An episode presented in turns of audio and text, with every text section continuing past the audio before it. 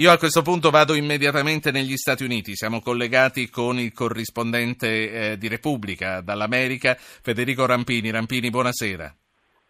Buonasera a voi. Rampini, gli Stati Uniti, io torno al terrorismo, ma con te vorrei parlare anche di Cuba, di Obama che tu hai seguito a La Habana e di Obama che oggi è, è arrivato a Buenos Aires. Ma volevo cominciare col terrorismo. Gli Stati Uniti sconsigliano viaggi in Europa ai cittadini americani e penserebbero, correggimi se sbaglio, a un progressivo disimpegno dal Medio Oriente. Quanto è alto l'allarme nelle città americane dopo Bruxelles? Come viene percepito il pericolo e quanto ci marciano certi candidati? Ma guardate, sul livello di allarme intanto vi posso eh, fornire subito una testimonianza personale perché in questo momento io sto viaggiando su un treno, cosiddetto treno ad alta velocità tra Washington e New York, rientro nella mia sede di New York mm, non, non, ho visto neanche un poliziotto alla stazione, tanto per essere chiari, alla stazione di Washington, stiamo parlando della capitale federale, quindi non esageriamo il livello di allarme, c'è sempre in America una presenza di polizia, eh, forze di sicurezza nei, in alcuni punti nevralgici, ma francamente non ho visto, ho passato la mattinata nella capitale federale degli Stati Uniti, non ho visto niente di anomalo, niente di eccezionale. Eh, gli appelli alla vigilanza si fanno, sono un po' una routine dopo gli attentati, eh. Anche quando il Dipartimento di Stato eh, dirama eh, avvertimenti ai viaggiatori di non andare a Bruxelles, diciamo, fa, fa un po' sorridere perché è, come si dice, ex post, tutti sono capaci di lanciare questo genere eh di certo. Eh... quindi l'allarme c'è ma è permanente, cioè gli Stati Uniti sanno benissimo di essere altrettanto esposti ad attentati, abbiamo avuto in fondo l'ultima strage terroristica qui eh, risale solo al dicembre scorso, San Bernardino in California. Certo.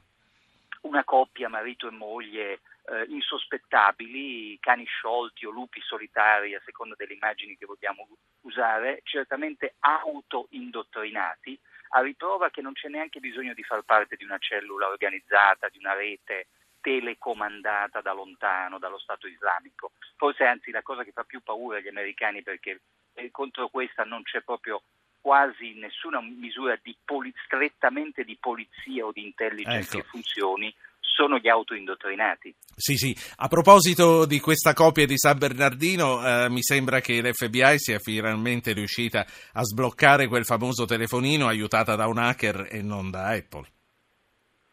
Anzi, adesso abbiamo un dettaglio in più, tratta, cioè la notizia è vera, ma non si tratta di uno hacker, ma di una società israeliana molto nota negli ambienti dell'intelligence, sono degli specialisti di tecnologie di spionaggio e controspionaggio digitale che hanno offerto la loro consulenza all'FBI dicendo guardate non avete bisogno della collaborazione di Apple, telefonini iPhone ve li apriamo noi. Sì, tornando, tornando al Medio Oriente, è vero che eh, forse anche pressati eh, da una certa eh, campagna elettorale di Donald Trump, gli Stati Uniti stanno pensando di disimpegnarsi un po' da, da queste faccende. Ma qui eh, Trump c'entra fino a un certo punto. Per, per, il momento Trump per fortuna è ancora lontano dalla Casa Bianca, sta facendo una campagna elettorale folle che certamente affascina una parte di questo paese, ma quello che sta accadendo in Medio Oriente è maturato sotto Obama, cioè con Obama è già una realtà di fatto il disimpegno.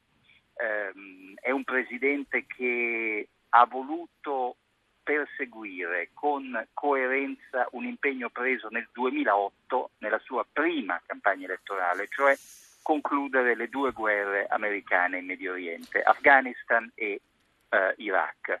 Bene o male ci è riuscito, i suoi avversari ovviamente dicono male, cioè la, la, sta lasciando dietro di sé un, una situazione ancora più pericolosa, però di fatto il, il ritiro c'è, cioè le, le truppe americane che rimangono in quelle due eh, nazioni sono, sono, veramente esigue, sono, sono pochissima cosa rispetto sì, a quello quindi, che furono all'epoca di Bush.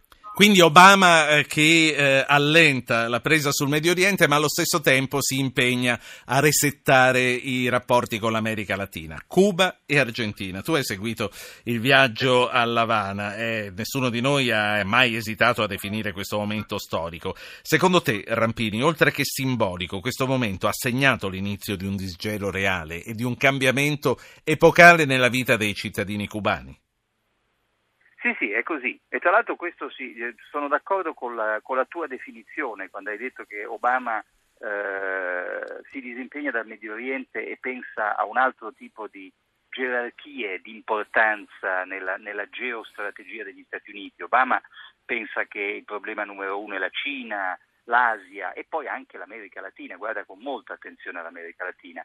Ehm, Cuba è, una, è, un capitolo di storia che si chiude, la guerra fredda è veramente adesso una cosa del passato ed è anche una storia nuova che si apre per tante ragioni. Il disgelo con l'isola nei fatti sta avvenendo rapidamente, non è solo una questione diplomatica, è un disgelo economico, l'apertura agli investimenti esteri, americani ma anche europei, cinesi, c'è tutta la comunità dei cubani emigrati in Florida, soprattutto a Miami, che un tempo erano ferocemente anticastristi e eh, si opponevano a qualunque normalizzazione dei rapporti con Cuba, adesso hanno cambiato strategia, non è che siano diventati comunisti, mm, pensano che l'embargo non ha funzionato e che sarà molto più utile ed efficace per sì. cambiare Cuba portarci il capitalismo, l'economia di mercato. Senti, per lasciarci sarà Obama a riportare un po' di ordine in questa età del caos che tu hai descritto nel tuo ultimo saggio?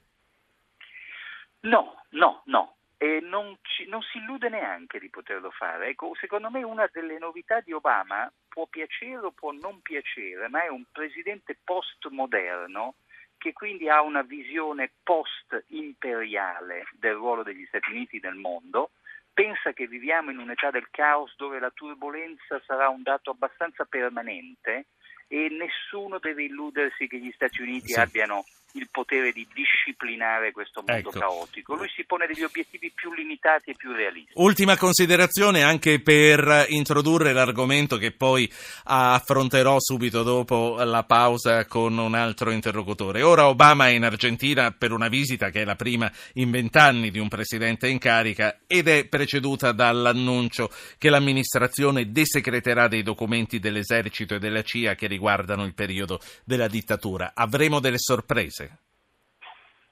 Penso di sì. Ehm, ecco, uno, uno, degli effetti collaterali positivi del disgelo con Cuba è che un po' la, tutte le vicende legate alla guerra fredda in America Latina, quando la CIA appoggiò tutti i regimi autoritari, tutti i golpe militari, gli italiani ricordano benissimo eh, il Cile, Allende, Pinochet, insomma tutte queste vicende stanno uscendo alla luce del sole perché in fondo eh, sono depotenziate di impatto politico sulla situazione di oggi e quindi finalmente si può dire la verità anche quando è una verità terribile, atroce. Sì, eh, grazie, ci fermiamo qui con una considerazione. Un uomo in viaggio al telefono su un treno ad alta velocità tra Washington e New York parla molto più chiaramente di chi si trova qui in Italia su un treno ad alta velocità. Ma lì non ci sono le gallerie, è tutta pianura, no? Quella che stai percorrendo. È tutta pianura, no, poi guardate che sull'alta velocità gli americani sono indietro, è meglio il freccia rossa. Ah. Questa, loro sono rimasti a una tecnologia più vecchia perché questo è un paese dove l'ideologia neoliberista reganiana ha impoverito molto tutti i servizi pubblici e le infrastrutture. Vi assicuro che i treni italiani sono meglio. Ci salutiamo qui, grazie a Federico Rampini, grazie. in diretta dagli Stati Uniti, corrispondente di Repubblica da New York.